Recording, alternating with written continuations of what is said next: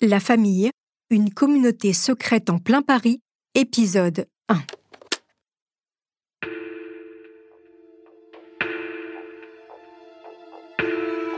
Ils sont un peu plus de 3000 et vivent dans les rues de la capitale. Des cousins qui se marient entre eux et qui ne se mélangent pas. Huit patronymes, pas plus. Dans des immeubles du 11e, 12e et 20e arrondissement, ils forment une étrange communauté qui s'épanouit depuis plus de 200 ans. En juin 2020, l'existence de ce groupe est révélée par le journaliste du Parisien Nicolas Jacquard. Ils se disent peuple élu de Dieu et attendent patiemment l'apocalypse. Des familles nombreuses à côté de nous, mais hors du système, méfiantes et vivant en vase clos. Ce n'est pas vraiment une secte, mais plutôt une organisation secrète, une société dans la société comparable à aucune autre. On les surnomme la famille. Vous écoutez Homicide, je suis Caroline Nogueras.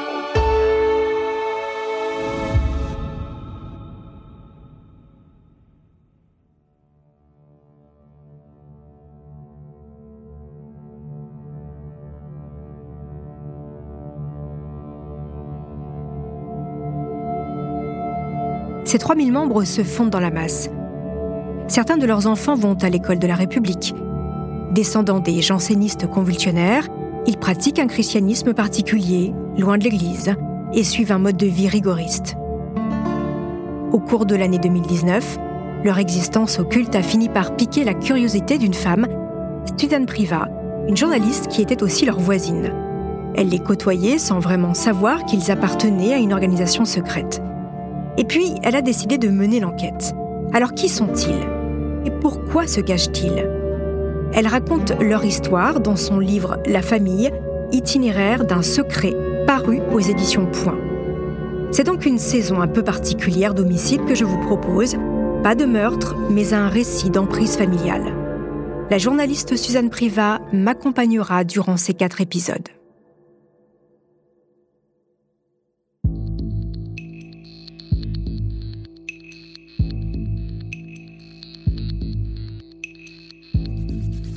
Il est 16h à l'école primaire Titon, située dans le 11e arrondissement. Dans la salle de classe, les jeunes élèves ne tiennent plus en place. La cloche sonne, ils se précipitent dehors. Devant le bâtiment scolaire, tous les jours, la chorégraphie est la même. Une dizaine de mamans attendent patiemment. Certaines de ces femmes sont enceintes, d'autres ont des enfants dans des poussettes. Souriante, parfaitement coiffée, vêtue de jupes simples, sourire aux lèvres, elles semblent heureuses. De leur sac dépassent les goûters pour la horde de blondinés qui s'empressent de les rejoindre aussi vite que possible. Pas le temps de traîner avec les copains devant l'école. Dans les couloirs des établissements publics, on connaît plus ou moins ces familles. On murmure qu'ils seraient tous cousins. Des parents, des jeunes, des plus vieux et beaucoup d'enfants. On voit bien qu'ils sont toujours en groupe jamais seul. Il parle peu aux commerçants du quartier, aux autres parents d'élèves devant l'école, ni même aux institutrices. Et c'est étrange, mais entre eux, il s'appelle uniquement mon oncle ou ma tante. Il se faufile discrètement sans jamais se mélanger aux autres. Ces gens-là, comme les appelle la journaliste Suzanne Priva, vivent tous au même endroit, dans les mêmes immeubles, voire dans la même rue, rue de Montreuil. Alors à force de les croiser, les habitants du 12e arrondissement de Paris les ont surnommés la famille. On ne sait rien d'eux, même s'il semble évident qu'ils font partie d'une communauté, sans doute religieuse. De bons chrétiens, selon certains, faisant penser à des mormons ou à des témoins de Jéhovah. À l'école, à la maternité et à la mairie, on se demande toujours pourquoi les mêmes noms de famille reviennent d'année en année. Huit patronymes au total Thibou, Avette, Standose, Père, Pulin, Maître d'échelettes et sangliers. Alors comment expliquer cette redondance?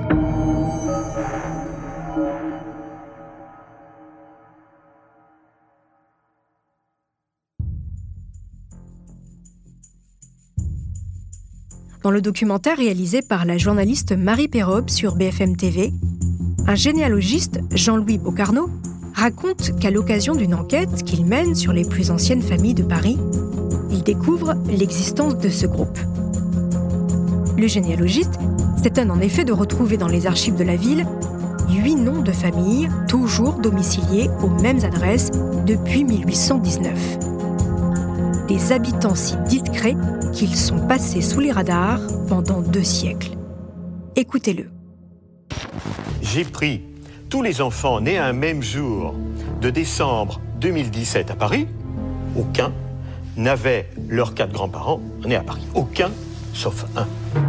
Sauf un qu'on appellera le petit Donatien, qui était né ce jour-là à Paris et qui, non seulement avait ses deux parents nés à Paris et ses quatre grands-parents nés à Paris, ce qui est déjà exceptionnel, mais avait ses huit arrière-grands-parents nés à Paris, ses 16 arrière-arrière-grands-parents nés à Paris, ses 32 arrière-arrière-arrière-grands-parents nés à Paris, 59 de ses 64 arrière-arrière-arrière-arrière-grands-parents.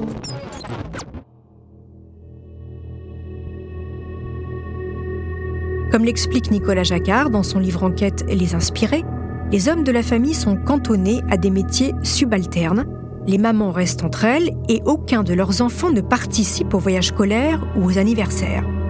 Chez les membres les plus rigoristes, les petits sont même scolarisés à la maison. Il ne faudrait pas qu'ils soient pervertis par des enseignements laïques ou attirés par un autre mode de vie. Leur quotidien semble organisé dans le but d'éviter un maximum les contacts avec le monde. Mais de quoi ou de qui se protège-t-il? Pour le comprendre, il faut faire un bond dans le temps.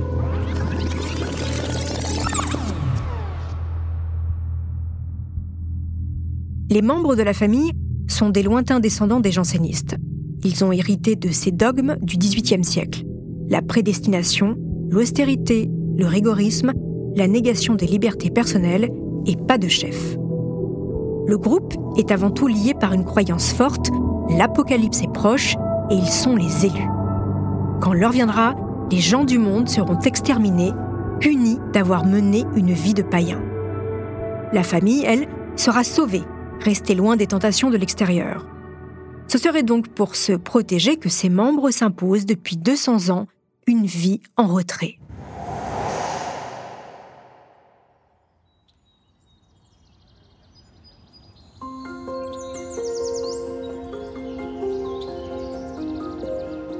Malgré leur isolement, les membres de la famille ne s'ennuient pas. Leur vie est rythmée par de nombreux rendez-vous. Les huit familles se retrouvent régulièrement pour des commémorations religieuses ou de simples moments festifs.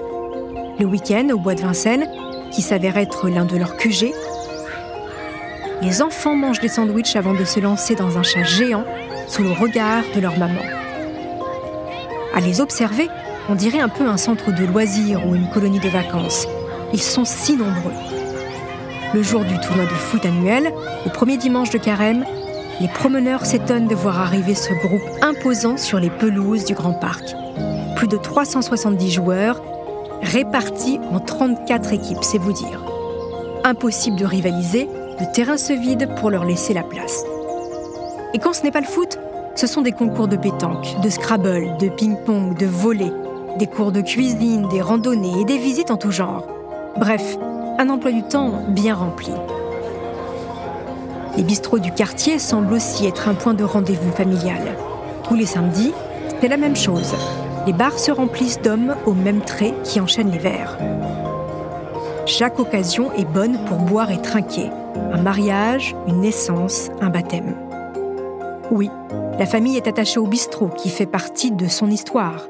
Le groupe aurait été créé autour d'une bière au XIXe siècle dans un bar du 11e arrondissement de Paris. Selon plusieurs sources, voici ce qui se serait passé. Un soir de janvier 1819, attablés dans un bistrot, deux hommes, Jean-Pierre Thibault et François-Joseph Havet, décident de marier leur enfant pour resserrer les liens qui les unissent. En gage de promesse, ils posent chacun leur tour une pièce sur la table. Et une troisième pièce serait apparue, un signe divin comme pour approuver leur projet. Thibault et Ave unis, ils s'installent les uns proches des autres pour favoriser l'entraide et la pratique discrète de leurs croyances. Quelques familles, dont les Déchelettes et les Sangliers, rejoignent le petit groupe. La famille est ainsi née il y a 200 ans.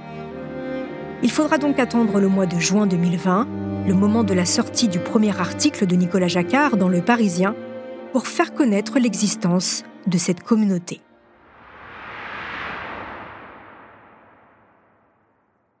Suzanne Priva, bonjour. Bonjour. Merci d'avoir accepté mon invitation. Vous êtes journaliste, vous avez publié un livre aux éditions Les Avrils sur la famille, La famille, itinéraire d'un secret. Alors avant de commencer votre enquête, vous aviez déjà un lien avec ceux que vous appelez ces gens-là, hein, je vous cite. Vous viviez à côté d'eux. Comment les avez-vous découverts? Racontez-nous. Alors il s'agit d'un lien de voisinage en fait, parce qu'effectivement, habitant dans le, dans le quartier de Nation, on est forcément au milieu des gens de la famille, ces gens-là. Donc leur apparition dans ma vie s'est fait assez brutalement. Quelques jours après la rentrée scolaire, ma fille euh, était alors en sixième, me montre ses, ses albums photos qu'il faisait très tôt à cette époque-là. Et sur la photo de classe, il y avait euh, plusieurs enfants qui se, ressemblaient. Elle me dit, toi, tu vois, celui-là, il est cousin de celui-ci, et celui-ci de celui-ci.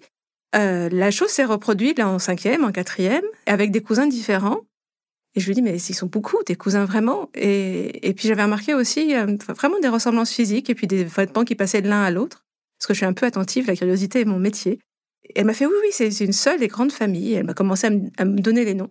Et là, bon, les noms m'ont rien dit. Euh, mais ils ont trouvé dans ma tête, je trouvais ça un peu curieux quand même.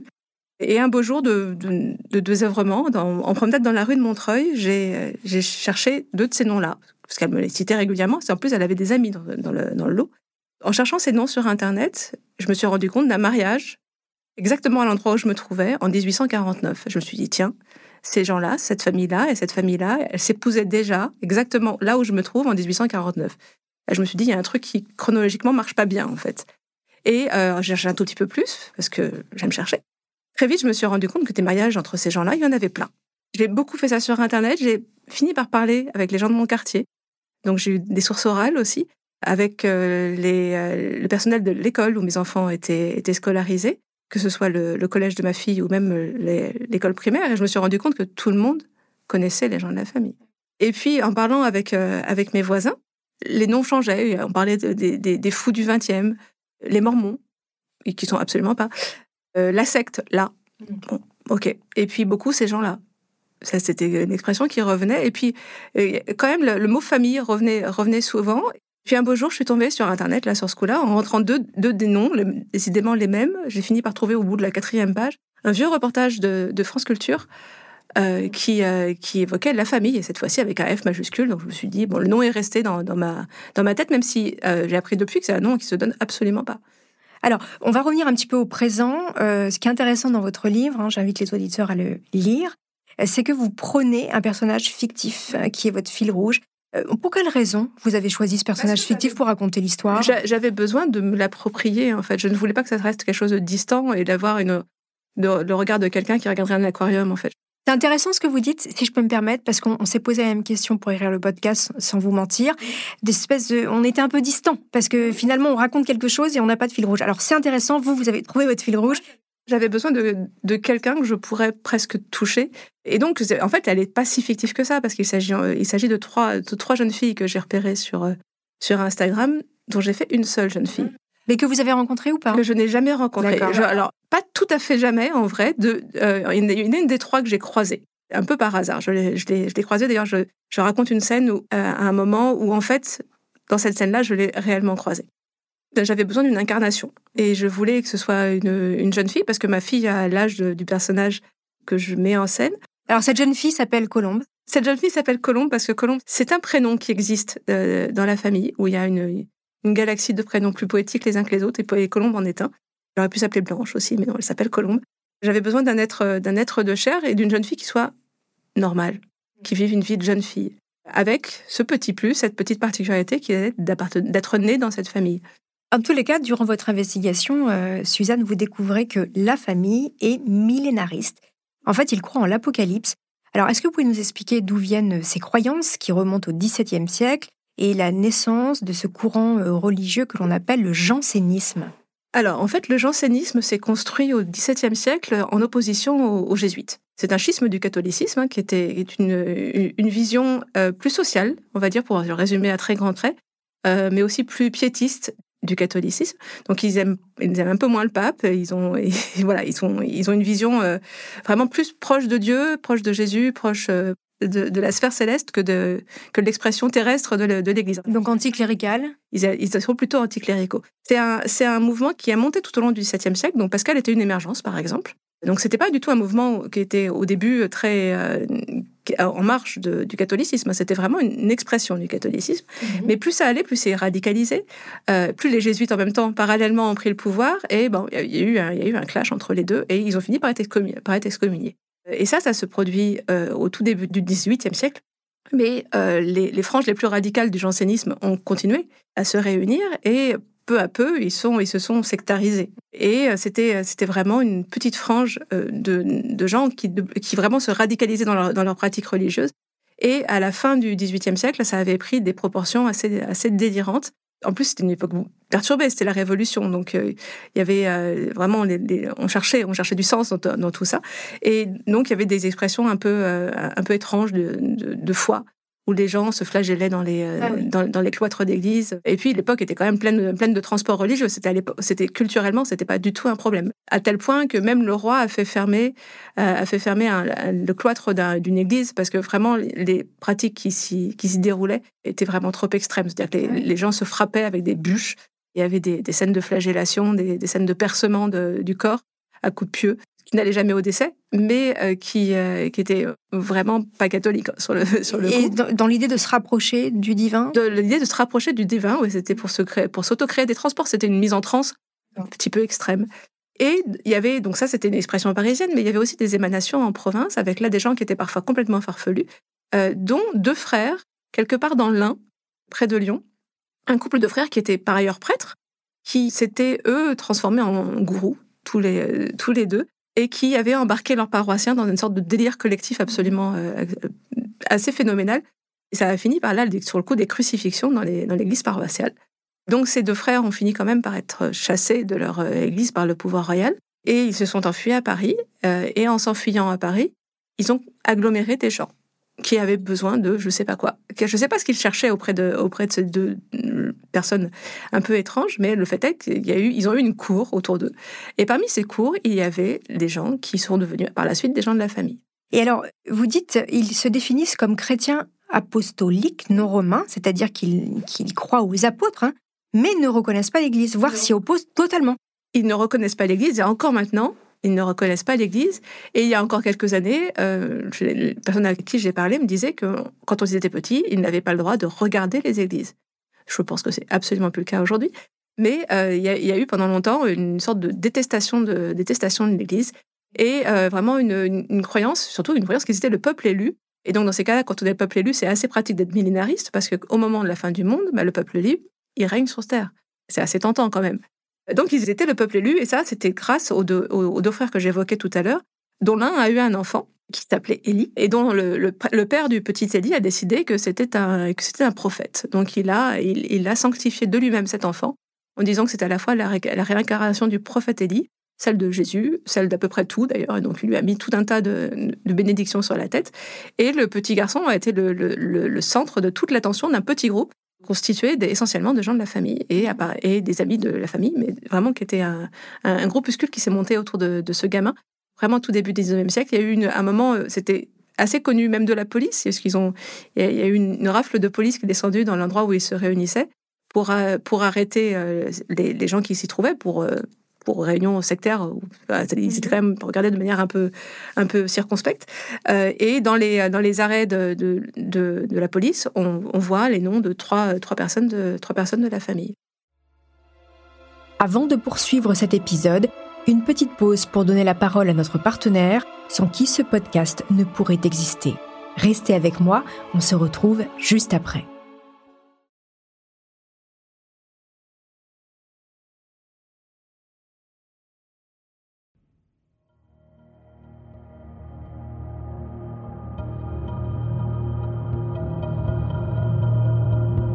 La famille se réunit autour d'une chrétienté en marge de l'Église, régie par l'austérité et la discrétion. Depuis sa création en 1819, d'autres patronymes sont venus grossir les rangs. Les Ave et Thibault ont été rejoints par les sangliers d'Echelette Sandoz, Maître, Pulin et Fer. Au début du XXe siècle, un homme, Paul Augustin Thibault, descendant direct des fondateurs, va durcir le ton et cadrer les troupes. Pour en parler, l'observatrice privilégiée de la famille, la journaliste Suzanne Privat, est toujours avec moi. On la retrouvera à la fin de cet épisode.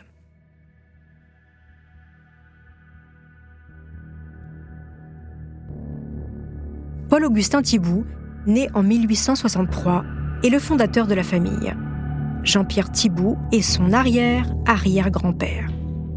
De sa vie, on ne connaît que ce que le journaliste Nicolas Jacquard nous révèle dans son enquête. Comme tous les membres de la famille, il a épousé l'une de ses cousines et a eu beaucoup d'enfants. Mais l'une des particularités de Paul Augustin, c'est que bon papa lui parle dans ses rêves. Il est le messager de la parole divine et donc en quelque sorte un nouveau prophète. Paul Augustin a un sérieux penchant pour l'alcool. Plus il boit, plus il communique avec bon papa. Et quand il parle, eh bien tout le monde l'écoute religieusement. Il est difficile de faire autrement. Paul Augustin, qui se fait appeler mon oncle Auguste, en impose. Il apparaît sur une photo datée de mars 1905. Il est attablé avec ses cousins sangliers, maître et avé, autour d'une bouteille de vin. 1m90, bedonnant, une imposante moustache et un visage rond, son autorité transcende l'image.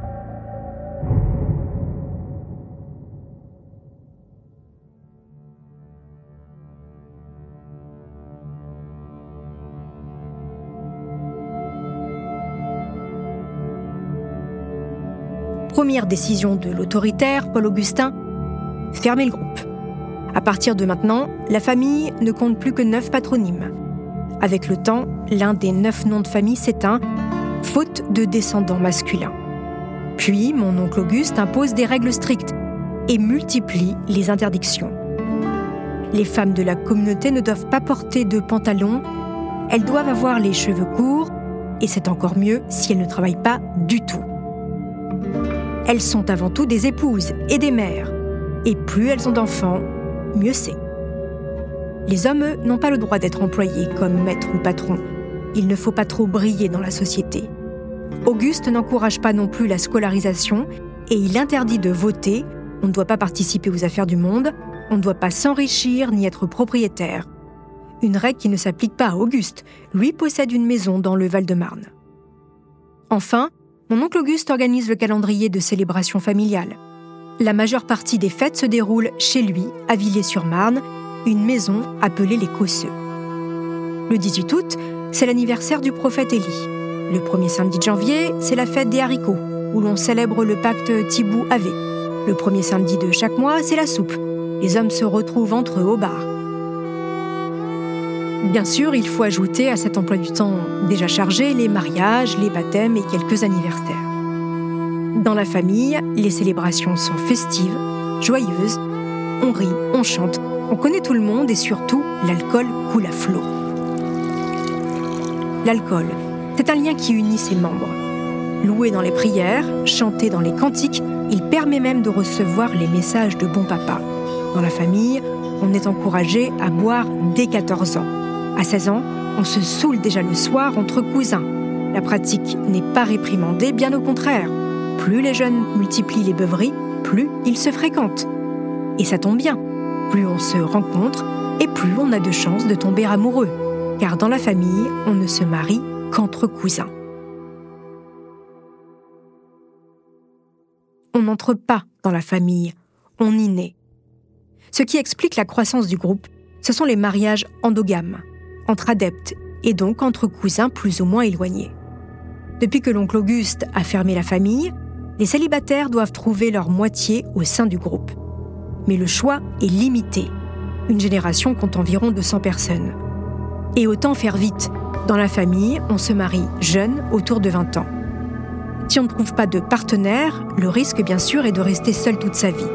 Mais il ne faut pas pour autant se précipiter car le divorce est interdit. Une fois le couple créé, le jeune homme demande la main de sa dulcinée. Le oui obtenu, on fête en famille les accordailles, terme familial pour parler des fiançailles. C'est le père de la mariée ou à défaut le parrain de celle-ci qui célèbre le mariage au cosseux ou dans la maison de l'un des mariés. Le mariage entre cousins, même germain, n'est pas interdit par la loi, Mais les gens de la famille n'enregistrent jamais leur union à l'état civil. Encore une fois, il faut rester discret et loin du monde. Outre la célébration de l'amour, bien que parfois le couple se soit formé par défaut, le mariage donne accès à une certaine liberté. L'union permet par exemple de quitter le domicile de ses parents et d'avoir son propre appartement. Marié et installé, il est temps de penser au bébé. Et si se marier avec son cousin ne pose en soi aucun problème, faire des enfants entre cousins comporte de gros risques. La consanguinité fait des ravages. Il n'est pas rare d'avoir un ou deux enfants handicapés ou avec de lourds retards mentaux au sein des familles. Des doigts en plus, des problèmes cardiaques ou des problèmes sanguins. Sans parler de la mortalité infantile, bien plus élevée que dans le reste de la population. Les maladies sont fréquentes dans la famille, pourtant, ils se tiennent éloignés des médecins, des hôpitaux et des services sociaux. Les malades doivent donc traverser leur calvaire et vivre avec leur douleur, puisque bon papa en a décidé ainsi. Mais le groupe est bon et généreux, les plus faibles ne sont jamais laissés de côté. L'entraide et la solidarité, c'est la force de cette communauté. Une jambe cassée, sept cousins sont prêts à aider pour faire les courses. Un handicap, pas de souci, tout est pensé pour vous faciliter la vie. Des soucis financiers Aucun problème non plus, une caisse commune a été mise en place par les ancêtres. Ceux qui ont besoin d'argent n'ont qu'à demander. Quelles que soient les difficultés à traverser, la famille est là.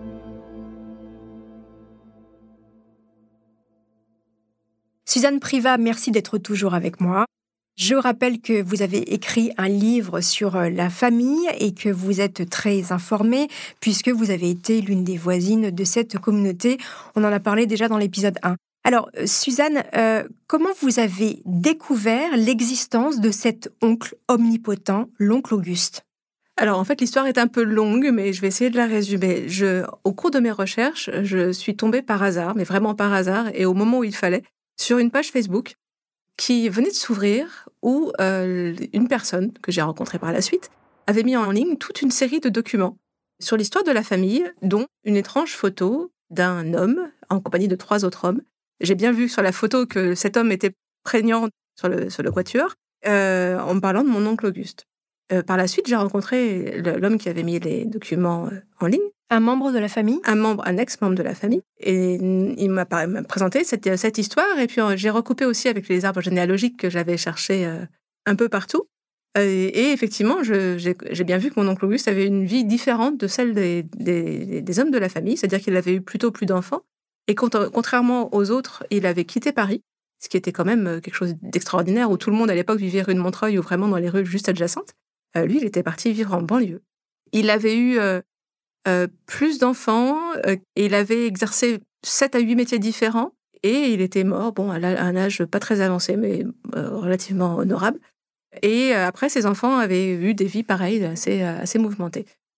Et donc, le, personnage que j'ai, que, j'ai rencontré, personnage avec qui j'ai discuté, qui s'appelle Antoine, m'a raconté qui était l'oncle Auguste, et c'est là que j'ai pris conscience du fait que c'était, lui, sur le coup, une sorte de, une sorte de gourou. Il y avait déjà eu des grands prophètes dans, dans cette famille qui émergeaient de, en gros, tous les 30 ans. Il y a quelqu'un qui, qui est plus pieux que les, que les autres. Et là, cet oncle Auguste-là, il était non seulement très pieux, mais aussi très, très sous l'emprise de l'alcool.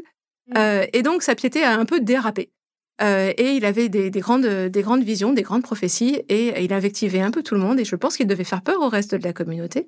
Et il a pris des décisions qui, qui concernaient toute la communauté dont l'une euh, en particulier a eu une importance par la suite, c'est qu'il a décidé que c'était suffisant. Maintenant, il y avait à peu près huit familles, huit noms de familles qui couraient dans le, dans, le groupe. Ça suffisait. Voilà. On ferme le groupe. On ferme le groupe. Ça s'arrêtera là. Il n'y aura plus de sang extérieur qui viendra diluer le, sang du groupe.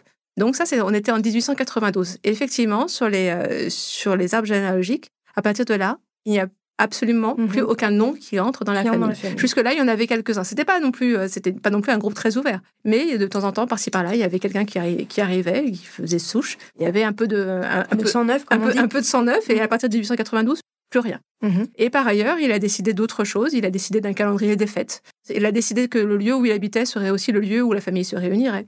Et il a pris des interdits. Il a fixé des interdits aussi pour euh, les femmes et les hommes. Alors justement, je, je rebondis sur ce que vous dites. Vous parlez des interdits. Surtout pour les femmes, hein, qui sont vraiment reléguées au second plan dans cette, Surtout pour cette famille. Ça, ça dit la culture de l'époque était quand même pas très différente, mais il, a, il, a, poussé le bouchon un petit peu, un, petit peu plus loin, ce qui fait que les, femmes avaient, avaient pas le droit de, de, se maquiller, mais aussi de porter des bijoux, ni de chapeau, ce qui à l'époque était quand même assez, assez étonnant. Euh, ne devaient porter ni de, ni de blanc ni de rouge, devaient avoir gardé leurs cheveux aussi longs qu'à leur naissance. Euh, elles devaient paraître à l'heure de leur mort comme le, temps les avait fait, en fait. D'accord. Mais, euh, mais, toutes ces règles, ils les écrivaient sous le. Alors, je ne sais pas, je sais pas s'il les a écrites d'ailleurs. Je, je, n'en sais rien. Je ne suis pas sûre qu'il ait écrit quoi que ce soit hmm. parce que je pense qu'il était quasiment illettré. parce qu'il faut, il faut voir quand même que la famille. Alors, au début, il y a eu une famille assez bourgeoise qui s'est mariée, qui s'est s'est reprochée d'une famille qui était de, une famille de vignerons.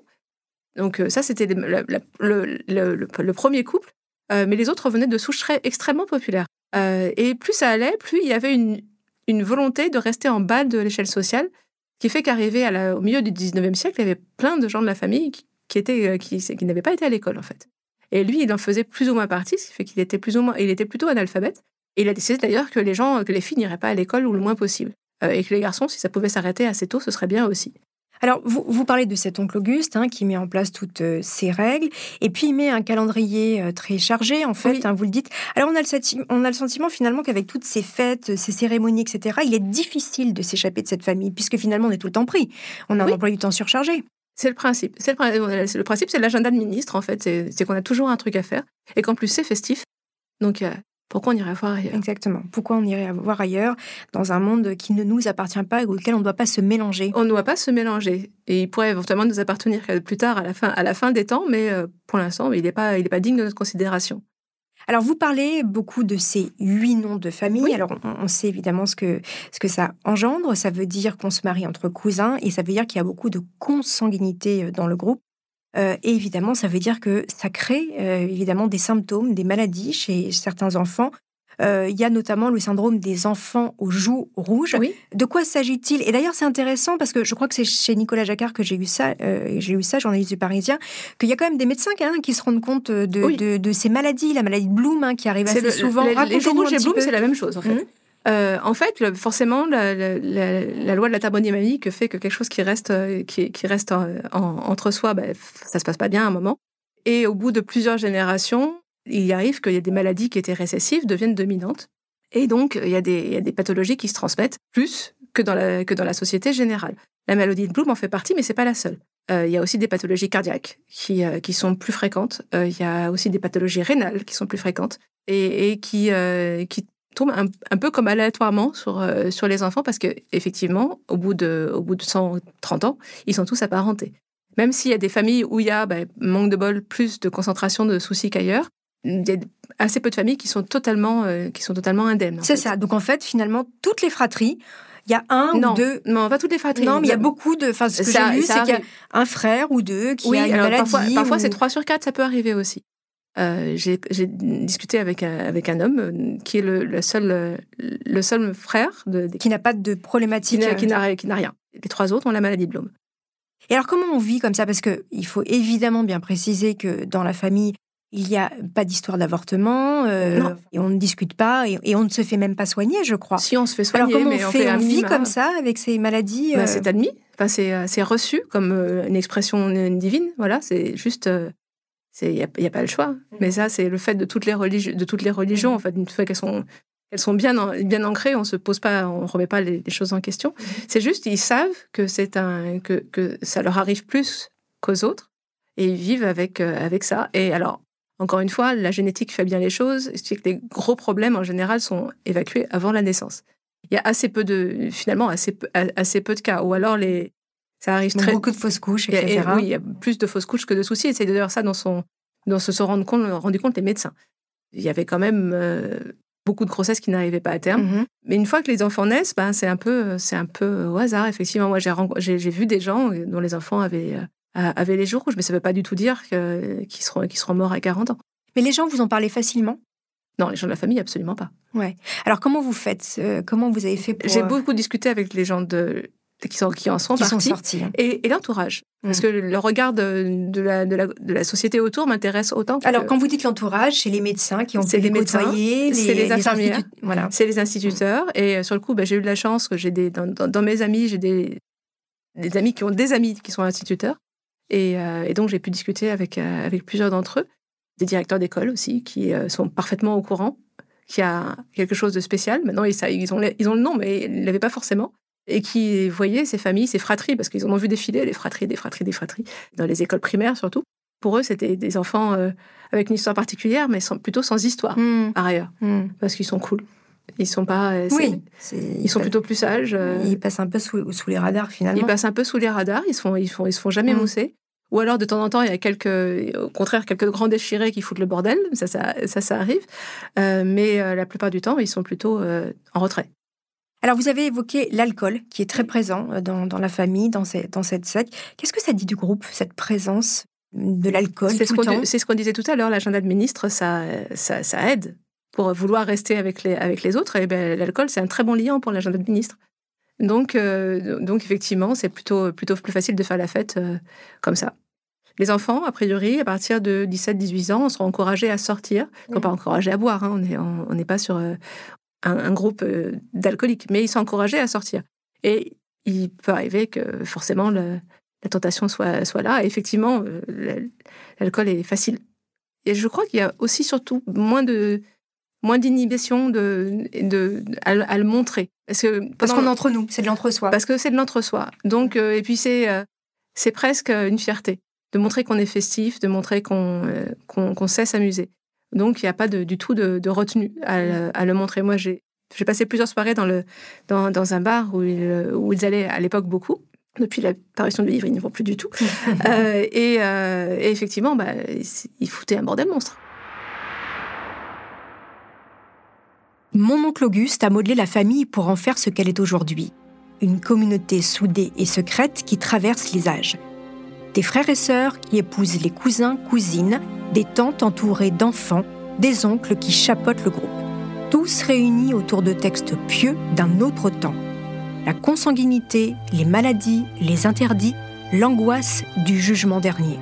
Rien n'ébranle la famille, solidement liée depuis 200 ans. Rien sauf un petit groupe de dissidents qui, dans les années 60, va décider d'écrire une nouvelle page de l'histoire de la communauté. Une page sombre où les coups, les humiliations et le travail forcé vont devenir le quotidien des adeptes partis de Paris pour la campagne. Avant de poursuivre cet épisode, une petite pause pour donner la parole à notre partenaire, sans qui ce podcast ne pourrait exister. Restez avec moi, on se retrouve juste après.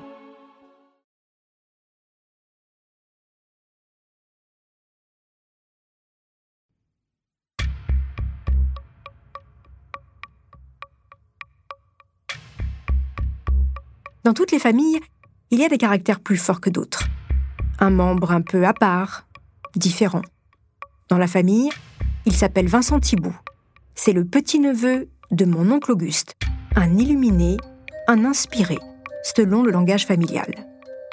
Vincent Thibault est un trentenaire au physique quelconque, de taille moyenne, des petits yeux, des lèvres sans caractère et déjà une calvitie. Comme tous ses proches, il est né et a grandi au sein de la communauté. À 31 ans, en 1957, il a des envies d'ailleurs, de découvrir la vie si particulière des kibbutz israéliens, ces villages où l'on vit en collectivité sans jamais être propriétaire. Il y reste un an, puis rentre rue de Montreuil, avec une idée en tête, exporter la famille hors de la capitale. Dans un premier temps, il doit trouver le lieu idéal. Vincent envoie des dizaines de lettres aux maires de différents villages français. Il cherche un terrain éloigné pour installer sa communauté rêvée. Maire lui répond favorablement. Son village de Pardaillan, à 40 km de Béziers dans l'Hérault, fera l'affaire. Pardaillan est une bourgade quasiment abandonnée où errent une centaine d'âmes dans les ruines héritées de la Première Guerre mondiale. La terre n'y est pas fertile, mais qu'importe, Vincent Thibault est ravi. Nous sommes en janvier 1960 et 89 personnes décident de se lancer dans l'aventure avec lui. C'est plus de 20% des membres de la famille de l'époque. La scission est violente. Du jour au lendemain, ceux qui ont pourtant grandi ensemble ne s'adressent plus la parole. Il y a désormais deux camps, ceux de Paris et ceux de Pardaillan. «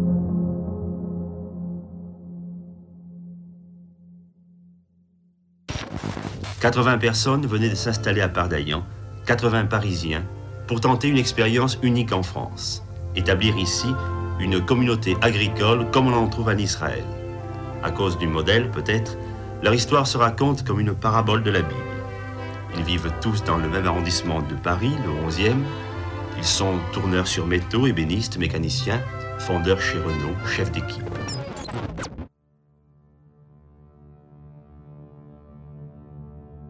Dans ce reportage de cinq colonnes à la une, Vincent Thibault, léger sourire aux lèvres, apparaît entouré de ses fidèles.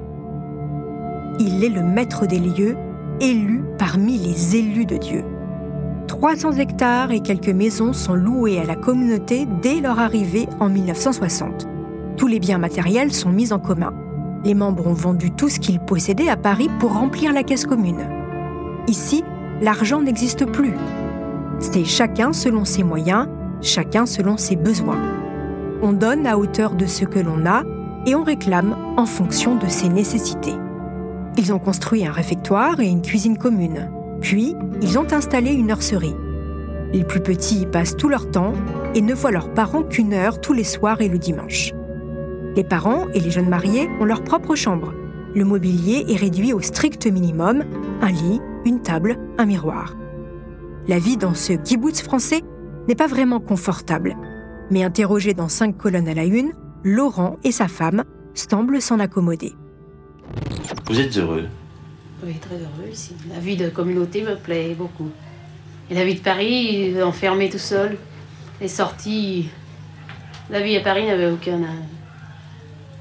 Et vous, Laurent Ah, bah, il y, a, il y a un changement énorme. Pareil, j'étais chez Renault, je travaillais, je faisais une je rentrais à 1h du matin ici.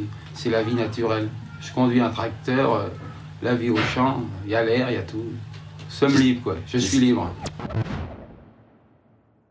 Les quelques adolescents du groupe dorment dans des dortoirs. Ils ne sortent pas en ville ou dans les bars comme leurs cousins parisiens. Ils se contentent de lire et de jouer aux cartes. Ils sont calmes, tellement calmes que c'en est presque inquiétant. Comme si quelque chose ou quelqu'un entravait leur joie de vivre. Vincent Thibault impose l'austérité. Et c'est les femmes qui en pâtissent le plus. Elles portent toutes les mêmes tenues sans saveur, longue jupe recouverte d'un tablier de cuisine, large pull au vert et bottes en caoutchouc. Le haut de leurs cheveux dépasse discrètement d'un long foulard clair, noué à l'arrière de leur tête. Reléguées au second plan, elles baissent les yeux dès qu'elles croisent un homme.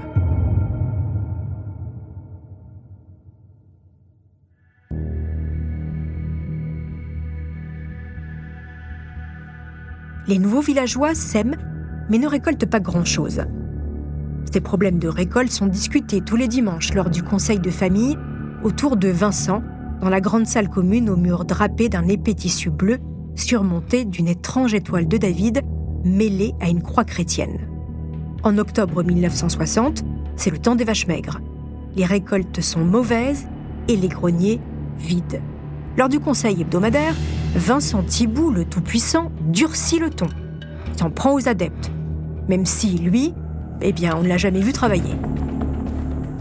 Non, Vincent Thibault ne se salit pas les mains, trop occupé à conduire l'unique voiture de la communauté et à boire des litres de pastis quand il n'est pas à Paris pour voir ses maîtresses. Il se montre de moins en moins à laissant le groupe à la dérive, déprimé, coincé dans cette prison rurale pourtant consentie. Un peu plus d'un an après s'être installé, Vincent est chassé définitivement de la communauté par son cousin Albert Thibault. De toute façon, le groupe n'arrive pas à nourrir tout le monde. La fin du kibbutz de Pardaillan sonne à l'été 63, quand le poulailler prend feu à cause des lampes couveuses. La tête basse, les adeptes rentrent à Paris, au foyer familial. Un nouveau projet en tête, l'oncle Vincent revient à la charge et convainc quelques anciens de Pardaillan de fonder une nouvelle communauté en Haute-Loire, à Malrevers. Il achète les bâtiments d'une ancienne colonie de vacances, une belle bâtisse entourée d'un grand parc. Et c'est reparti pour la vie collective, financée cette fois par les allocations familiales. Les règles sont drastiques. Dès la naissance, les enfants sont arrachés à leurs parents, placés dans une nurserie jusqu'à leurs 7 ans. Interdiction d'aller à l'école. À la moindre incartade, adultes et enfants sont humiliés et frappés devant tout le groupe. La peur règne. Tous les membres craignent l'oncle Vincent. En 1974, il meurt à l'âge de 49 ans. Il laisse une place de choix que son cousin Albert, encore lui, 3. Albert, travailleur acharné et chef respecté, prend les rênes de Malrevers. Pour financer les dépenses de la communauté, il crée dans les années 80 l'usine de textile Interstyle. Tous les adultes y travaillent d'arrache-pied, 6 jours sur 7, sans percevoir de salaire, puisque tous les revenus sont mis en commun. Albert Thibou dirige depuis son bureau ce centre de commandement de la communauté. La moindre question, décision, requête, tout passe par lui. Il mène le groupe à la baguette. Contraception interdite. Relation filiale interdite. Sortie interdite. Le château de Boissier à Malrevers est une prison à ciel ouvert. Les mariages et les naissances se succèdent. Les enfants nés sur place grandissent sans savoir qu'un autre monde, derrière les grilles du château, existe. Albert dirige son troupeau d'une main de fer pendant 20 ans. Mais à la fin des années 90, il s'affaiblit. En monarque absolu, il passe le flambeau au fils de Chantal, sa plus grande fidèle. Joël Fer, la trentaine, est un assoiffé de pouvoir. La vie à Malrevers était difficile, elle va devenir un véritable cauchemar.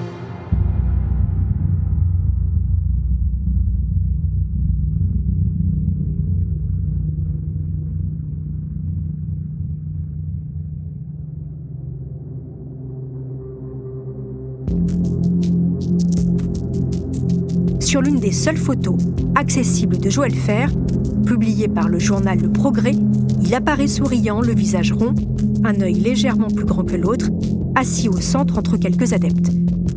Un homme ordinaire, une photo de famille normale. À un détail près, il porte une chemise d'un rose rouge, la couleur de Satan. Dans l'enfer de Malrevers, le diable, c'est lui. Selon ceux qui ont fui la secte. La solitude, la réflexion ou toute forme de plaisir sont désormais bannies par Joël. Son emprise sur le groupe est totale.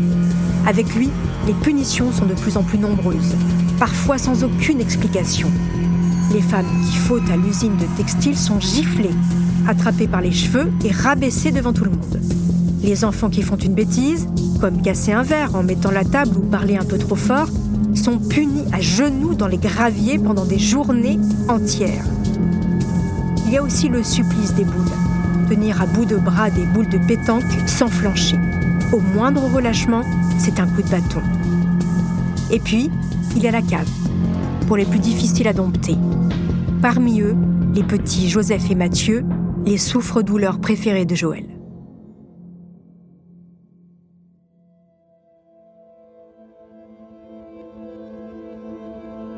Le petit Joseph est né le 14 novembre 1989 dans la communauté de Malrevers. Moins d'une semaine plus tard, il est arraché des bras de sa mère pour rejoindre la nurserie. À partir de maintenant, il n'aura plus de relation avec ses parents, considérés seulement comme ses géniteurs. Joseph Fer grandit avec ses cousins sous la surveillance malveillante de Joël. Il témoigne de son calvaire dans le JT de France 3 Bourgogne. Quand on était petit, bah, c'était euh, des fessées déculottées. Puis après, on commençait à grandir. Donc, fessées déculottées, on pensait peut-être que ça faisait plus assez d'effet. Donc, euh, au lieu de taper à la main, bah, on prenait un bâton. Puis après, euh, au lieu de mettre des gifles, on mettait des coups de poing. Et enfin voilà, ça montait un petit peu crescendo. En fait, ça pouvait être des enfermements à la cave, qui pouvaient être de quelques heures à quelques jours, à quelques semaines. Donc, dans les sous-sols, au bout d'un moment, ils se sont dit, bah, quand on va les mettre à la cave, on va les attacher avec du scotch. Scotch marron, là. Euh, et puis on va mettre un bout de scotch sur leur bouche, comme ça on ne les entendra pas. Euh, c'est de la folie pure. Joël est un chef cruel qui se plaît à détruire physiquement et psychologiquement ses petites victimes. Pour Joseph, la souffrance atteint son paroxysme à l'âge de 11 ans. Il raconte ce jour d'automne où il se trouve avec son père et son cousin. Joseph ramasse les feuilles mortes dans le jardin du château. Sur le tracteur, conduit par ce papa qu'il ne connaît pas, il chahute avec son cousin quand l'un des deux se retrouve sur les genoux de l'autre. Arrivé devant le château, un comité d'accueil, Joël Fer en tête, les attend. Joseph est tiré violemment vers la cave et roué de coups. À terre, il ne comprend rien. Joël le frappe avec ses poings puis avec un bâton. La douleur est si intense qu'il ne peut déjà plus bouger. Mais la souffrance s'intensifie soudainement. Joël lui a enfoncé le bâton dans les fesses. Entre deux coups, Joseph capte des bribes d'insultes. Le petit garçon comprend qu'aux yeux du chef, il a péché.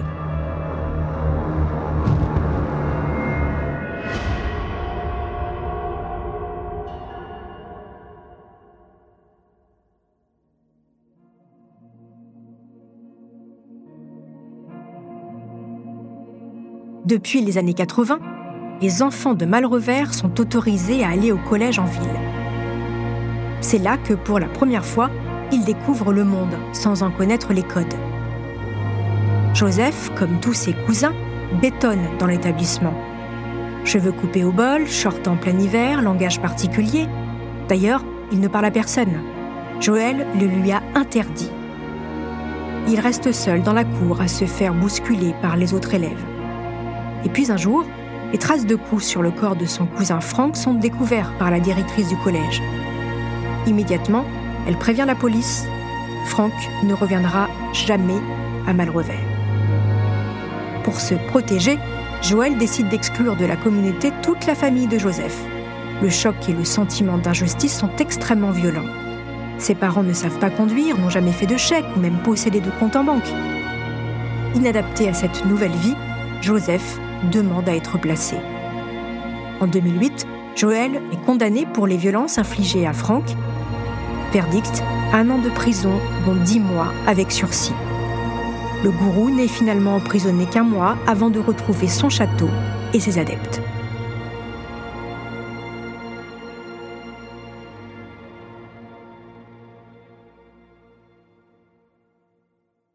Suzanne Priva, vous êtes euh, toujours avec moi en, studio. Alors, pour que ce soit clair pour nos auditeurs, ces deux communautés indissidentes dont je viens de parler n'ont plus rien à voir avec la famille de Paris, c'est bien ça?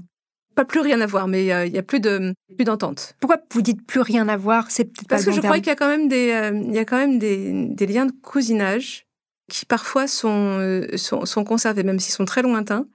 J'ai cru comprendre que certains enfants, il y a encore quelques années, pouvaient partir dans la famille de Paris euh, le temps de voilà pour euh, pour être gardés s'il y avait un souci ou mais vraiment c'était les seuls c'était les seuls la famille de Paris ne veut plus rien avoir avec Malrevers oui ils ne veulent plus rien ils ne veulent plus rien avoir avec Malrevers et Pardaillan?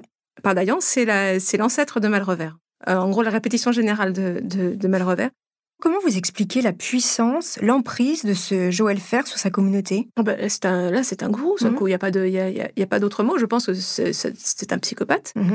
euh, qui, euh, qui a hérité du pouvoir que lui a donné Albert Thibou et qu'on a fait son, sa baignoire, en fait. Il, se vautre il, s'est vautré dedans pendant, pendant, des années, sachant que c'était un jeune homme quand ça, quand ça lui est tombé dessus. Hein. C'était pas du tout un homme, euh, un homme mature, c'était quelqu'un qui devait avoir entre 25 et 30 ans et qui a trouvé ça super chouette d'avoir une communauté euh, de d'une vingtaine d'adultes et euh, d'une dizaine d'enfants à régenter d'une main de fer. Et ce qu'il a fait avec passion, manifestement. Alors, on a, on a entendu hein, dans le, récit le témoignage de Joseph hein, qui a parlé le souffre-douleur. Il a grandi aujourd'hui, c'est un adulte et c'est un homme d'une trentaine d'années, je crois. Hein. Il a porté plainte contre, contre son bourreau. Est-ce qu'on sait, est-ce que vous avez suivi, on sait où en sont les poursuites Je crois que c'est encore en investigation.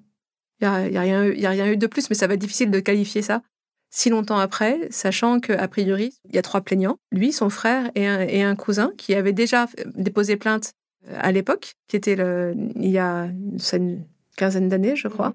Euh, et là, Joël Fer avait été condamné euh, à de la prison. avec sursis Non, aménagée, mhm. avec une peine aménagée, ce qui fait qu'il pouvait rentrer chez lui la, nuit. On a quand même du mal à comprendre comment la Mivilude, par exemple, n'arrive pas, alors euh, cette mission interministérielle de lutte contre les sectes, à, faire fermer finalement cette communauté. Parce que vous vous racontez bien dans votre livre, et c'est Nicolas Jacquard aussi, toutes les particularités qui, là, on peut pas dire que c'est pas une secte. Dans leur cas, eux, il y, a, euh, il y a plusieurs points qui relèvent de la secte. On est, on est d'accord, il y a une centralité, c'est sûr. Il y a un financier, c'est sûr. Après, il n'y a, pas de, il y a pas de volonté d'emprise sur la société.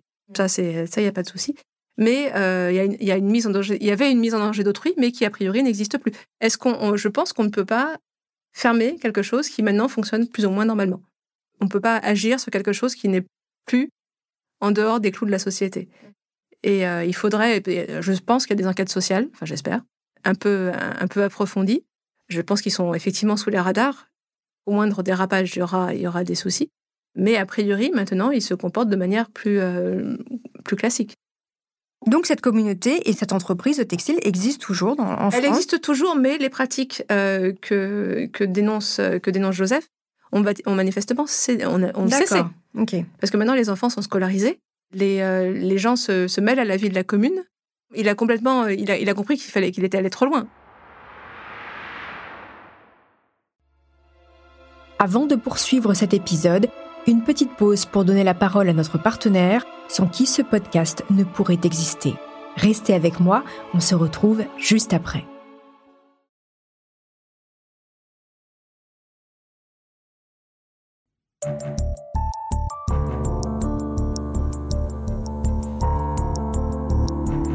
Certains anciens membres qui ont quitté la famille ont fini par révéler le secret à commencer par Alexandre, dont les enfants et la femme sont encore dans la famille.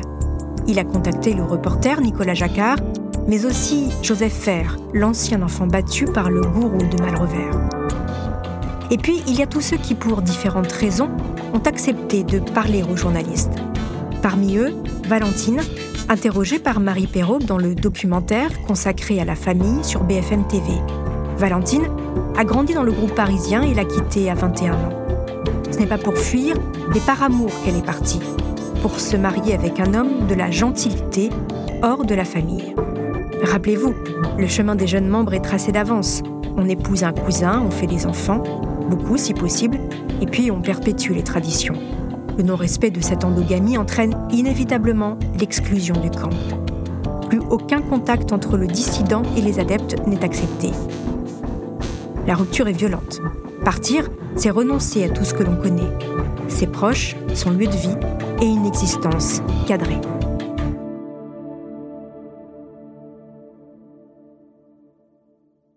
Une fois parti, raconter les dessous de la famille reste compliqué.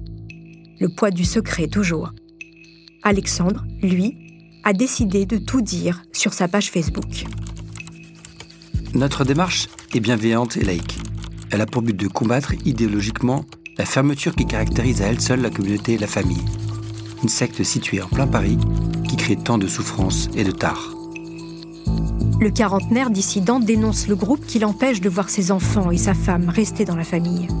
Il écrit par exemple Nous, ce que nous pouvons affirmer au-delà du terme secte, c'est que dans la communauté religieuse fermée, dont on ne peut être adepte que par le sang, qui prône le séparatisme religieux alors que ce n'est pas la religion qui définit si oui ou nous en fait partie, c'est qu'il y a une emprise mentale, une pensée unique, que le groupe est plus important que l'individu, qu'il y a un gourou mort il y a plus de 100 ans, qu'il y a un endoctrinement des enfants, qu'il y a un chantage affectif, du prosélytisme interne par le sang et un chantage financier pour les veuves, entre autres.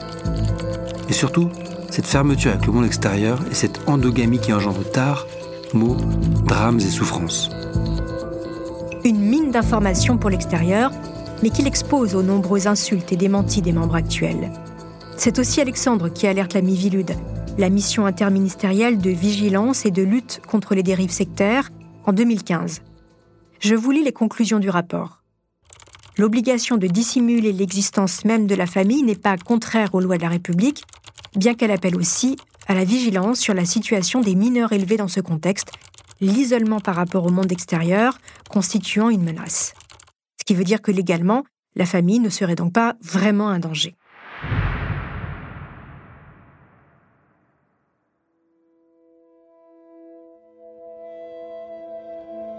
La famille a plus de 200 ans. En deux siècles, rien ne l'a jamais ébranlé.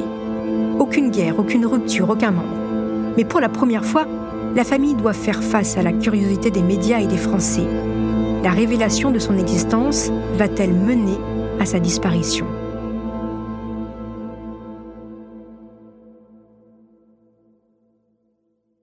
Alors, Suzanne Priva, vous êtes toujours avec moi en studio. Cet ex-adepte, Alexandre, qui a ouvert une page Facebook, a accepté de vous parler, de vous raconter la famille. À votre avis, qu'attendait-il de vous? Pourquoi à ce moment-là, il décide de, s'épancher sur euh, sa vie euh, dans cette communauté, à vous euh, qui étiez une voisine de la communauté? Alors, ce qu'il attendait de moi, j'en sais foutre rien, en fait, pour dire la vérité. Et, sais, je sais toujours pas. Moi, je sais que je, sais pourquoi je l'ai contacté, parce que c'était un peu trop un miracle depuis le début. Je suis tombée sur lui par hasard, je l'ai, euh, je l'ai retrouvé par hasard. Tombée sur le moment où il a mis sa page Facebook par hasard. Bon, il n'y a pas de hasard. Il y a, y a pas de. si, il y, a, y a du hasard maintenant. En, ce qui me concerne, c'est que, c'est que du bon hasard. Et dans, un jour, je me suis dit bon, je vais le contacter. Donc je lui écris sur Facebook et, il, me, renvoie une bordée d'injures. Ok. Et puis là, je, je l'appelle. Et, et puis et puis on se parle. Et à la fin, il fait Oh, je n'ai pas confiance en vous. Je fais Bah, ça tombe bien, moi non plus. Et donc, ça a commencé, ça, a commencé comme ça. Et voyons-nous. OK, chaud, voyons-nous. Je pars, euh, je, pars à, sa rencontre dans un village paumé de Seine-et-Marne, euh, quelque part en mars 2020. Il avait été hébergé dans la maison d'un cousin, euh, donc d'un cousin de la famille, qui, malgré tout, sachant parfaitement qu'il était parti, il en voulait à la famille, bah, l'hébergeait quand même parce que le lien du sang sont plus forts que tout. Euh, donc il m'a accueilli là, un peu en scred, en disant surtout pas qu'on sache que, que, vous êtes là. Et euh, on a parlé, parlé, parlé, parlé. Je pense qu'il pensait que j'étais une journaliste classique et que je pouvais euh, faire des papiers. je lui ai dévoilé peu à peu qu'en fait non, moi j'écrivais des livres et que j'étais pas, j'étais pas le Parisien, mais justement ça tombe bien, le Parisien il existe. Et il avait déjà écrit à, à, à Nicolas Jacquard, enfin au Parisien. Et Nicolas avait pris, je crois qu'il avait pris langue avec lui, mais sans plus. Et il devait se dire, Qu'est-ce que c'est que cette histoire? Il croyait moyen, en fait. Euh, et donc, j'ai servi de tiers de confiance à cette personne. Mm-hmm. Parce que je l'ai écouté, je, je bah, il n'y avait pas à, croire ou pas croire ce qu'il me racontait, parce que tous les documents étaient là, donc euh, évidemment c'était euh, totalement vrai. Et puis en plus, il a une, enfin, il a c'est un, vrai personnage en fait. Mm-hmm. Et donc j'ai dit, j'ai dit à Nicolas, bah, écoute-le. Il y a quand même un petit, un petit intérêt dans cette histoire. Vous savez s'il a retrouvé s'il a pu retrouver sa femme, ses enfants Je sais pas je sais pas, il m'a dit des choses, mais il m'a dit des choses et son contraire. Donc, euh, il, a une, il a un rapport particulier à la vie. Il a eu euh, vraiment une existence très, très, très mouvementée. Effectivement, il a été traversé de grandes, grandes périodes de, de, bah, de douleur parce qu'il voulait voir qu'une chose, c'était ses enfants, en mmh. fait. Et il en a, il en a quand même euh, bah, un petit paquet. Donc, dans deux, deux, femmes différentes, avec des contextes très différents. Donc, quatre avec une femme de la famille et deux avec une, une femme de l'extérieur. Et dans les deux cas, c'était compliqué. Est-ce que vous diriez qu'aujourd'hui, les règles se sont assouplies dans la famille? Est-ce qu'on est toujours dans les règles de l'oncle Auguste Oui, non, non, non, bien sûr. Alors, il y a, euh, c'est une grande famille, c'est euh, entre 2000 et 3000 personnes, c'est mhm. quand même énorme. Mhm. Donc il y a toute une, toute une gamme de couleurs dans la, dans, la famille. Il y a des, il y a des gens euh, qui n'ont de famille que de nom. Voilà, c'est tout. Ils vivent, ils font ce qu'on leur demande à minima, c'est-à-dire qu'ils vont épouser la personne la plus lointaine possible de leur, de, de, de l'arbre généalogique. ça, ils vont, ils vont le faire. Ou alors même ils partent. De plus en plus, il y en a qui partent. il y en a beaucoup qui euh, quittent le groupe, ouais. Il y en a beaucoup qui quittent le groupe. Mais maintenant, les réseaux sociaux ont un petit peu changé la donne, ce qui fait qu'on peut partir un peu plus facilement qu'avant, en perdant un peu moins qu'avant. Parce qu'il y a toujours un, lien même, même ténu. J'ai discuté depuis avec quelqu'un qui est parti pour euh, vivre avec une femme qui n'est pas de la famille. Et de fait, euh, il ne voit plus les, ses, ses amis d'enfance, mais il discute toujours avec eux. Donc la rupture est quand même beaucoup moins brutale qu'elle ne pouvait l'être auparavant. Vous dites moins brutal et vous dites que les règles se sont assouplies. La MIVILUD, explique, c'est la mission interministérielle de lutte contre les violences. Euh, de vigilance. De vigilance. Contre les sectes. Contre les sectes, exactement. Eh bien, la MIVILUD ne considère pas, il faut quand même le préciser, hein, la famille comme une secte. Oui, elle a euh, raison. Il y a rien voilà, parce qu'il n'y a pas de prosélytisme, il n'y a pas de gourou, on l'a dit, on l'a largement expliqué pendant les récits. Mais il y a quand même des dérives un peu sectaires euh, évidentes. Et puis, il y a cette forme. Il y a une emprise. Une emprise psychologique, c'est ce que vous expliquez dans votre livre. Euh, sur les membres. Euh, alors, c'est quoi finalement, vous qui avez tant étudié cette différence, euh, je l'ai dit, il n'y a pas de gourou, etc. la frontière est mince quand même entre une secte et puis un groupe dont on ne sait vraiment donner un nom? Quelle est la différence d'après vous? Bah, La différence, elle est légale en fait. Mmh. Je pense que dans, dans, une, dans une secte, il y a quand même une, une volonté d'un groupe de personnes de proroger quelque chose. Là, il y a, tout le monde en fait partie en fait. C'est, on est beaucoup plus proche de quelque chose qui serait du mormonisme, des, mouvements amish, euh, voire, des, euh, du, du, hassidisme de, des juifs d'Europe de, l'Est. Mmh, parce qu'ils piochent un petit peu dans toutes les, religions monothéistes. Hein. Ils piochent des choses, oui. Mmh. Il y a des choses qui, euh, il y a des choses qui, par exemple, qui ressemblent à l'Irouve un peu dans, la, tradition de l'Irouve, qui est un, enclave dont on n'a pas le droit de sortir pendant le, pendant le Shabbat, mmh. dans, la, dans la religion juive. il y a des choses qui s'en qui, qui rapprochent. mais C'est pas plus que ça, en fait. Si on considère les Mormons comme une secte, alors ils sont une secte aussi. Et mais ils le sont encore un peu moins parce que parce qu'il n'y a pas y a pas du tout de prosélytisme, pas du tout, du tout, du tout. Ce qui les caractérise le plus, c'est le culte du secret, enfin le culte de la de, la discrétion plus que du secret, parce que le secret, il est totalement éventé là maintenant. Ils sont bien. Ça, c'est évident. Mais alors, il y a une chose que dont on a très peu parlé euh, dans, dans, dans le récit. J'aimerais quand même qu'on en dise deux mots. Il y a des membres qui dénoncent des agressions sexuelles, voire de l'inceste hein, au sein du groupe. Alors, vous allez me dire, c'est dans toutes les familles. On sait, il y a un enfant sur sept qui est victime d'inceste. Euh, maintenant, les chiffres sont assez clairs. Mais à l'intérieur de la famille, comment comment c'est vu euh, Et, d'après vous, alors parce qu'ils ont un rapport un peu aussi spécial avec la sexualité, tout ça n'est pas très clair. Alors, est-ce que les agressions sexuelles, ce sont des faits isolés? Est-ce que ça fait partie d'une pratique? Et puis, quel rapport ils ont avec la sexualité? Alors, le rapport avec la sexualité, je leur laisse, je n'en ai pas la moindre idée. Euh, les agressions sexuelles, je pense que c'est exactement comme dans toutes les familles, ni plus ni moins. Et effectivement, il y a eu, il y a eu quelques plaintes, mais sur 3000 personnes, c'est comme un village. Il faut imaginer que c'est un village, en fait. Euh, il y a eu des plaintes, mais ça n'est pas que du tout quelque chose d'institutionnalisé. Euh, il n'y a, pas, a pas écrit quelque part tu, tu violeras ta fille. c'est pas non. Il y a eu des plaintes parce qu'il y a aussi des gens qui sont souvent sous l'emprise de l'alcool et parce que ça aide considérablement pour commettre des délits sexuels et parce qu'il y a eu des problèmes de drogue aussi par le passé. Il y a aussi des gens qui. Oui, vous racontez que les jeunes se droguent aussi pas mal. Bah, hein, comme, euh, comme, comme, ailleurs. Comme ailleurs. Mhm. Euh, et puis, il y, a des, il y a des handicaps mentaux qui, euh, là, sur le coup, sont parfois un peu plus fréquents que dans la société et qui parfois sont très désinhibants. Et j'ai discuté avec une personne, effectivement, qui, elle, a, été, a subi des, des, viols, je crois. Mhm. Et en l'occurrence, la personne qui l'a perpétré n'était pas, n'était pas valide. Euh, donc euh, c'était euh, voilà, c'était l'oncle handicapé. Mais par contre là, sur le coup, la famille a un effet protecteur sur tous ses membres. Ok, donc chape de plomb. On ne on dit rien. On dit rien, et bah, c'est souvent la, la, victime qui part. On touche un peu à la fin de ce long récit. Selon vous, Suzanne, maintenant que l'on sait que la famille existe, que son secret est levé, hein, vous l'avez dit vous-même, quel est l'avenir du groupe? Il va se dissoudre. Il va, il va se, ouais, il va se dissoudre lentement. Je vois pas comment ça peut ça peut tenir sans euh, la barrière du secret. Parce que maintenant, les, euh, les enfants sont amenés forcément à en parler librement à, l'école, parce qu'on on leur pose la question. Bien sûr. Ce n'était pas le cas encore il y a, il y a cinq ans. la société change tellement vite que je ne vois pas les plus jeunes euh, adhérer encore très longtemps au, au, modèle. On sent quand même que, il y en a que je suivais sur Facebook, sur Insta, les Insta ont tous été fermés à un moment, du jour au lendemain. Presque tous, non pas tous, mais presque tous. Euh, et depuis, ils se rouvrent. Qu'est-ce que ça signifie? Bah, Ça veut dire qu'ils ont envie de se connecter à la société. Et non seulement ils se rouvrent, on se rend compte que dans les abonnés, bah, il y a beaucoup plus de gens que les gens de la famille maintenant. donc euh, il y a une ouverture qui se produit lentement. Je pense que ça va être un mouvement lent, mais ça va rester, ça va peut-être devenir une, sorte de communauté de, sentiments, un, peu, un truc un peu... Un, hybride Hybride, oui, où il y aura juste une envie de rester ensemble, avec une histoire forte, parce qu'ils ont quand même un bagage, euh, un patrimoine unique. Une dernière question pour vous. Est-ce que vous habitez toujours à côté de toujours à côté. Je n'ai pas changé de quartier. Merci, chers auditeurs, d'avoir écouté cette saison de Homicide un peu particulière. J'espère qu'elle vous aura intéressé. N'hésitez pas à parler de ce podcast autour de vous, à nous mettre des étoiles ou des commentaires sur vos applis de podcast préférés.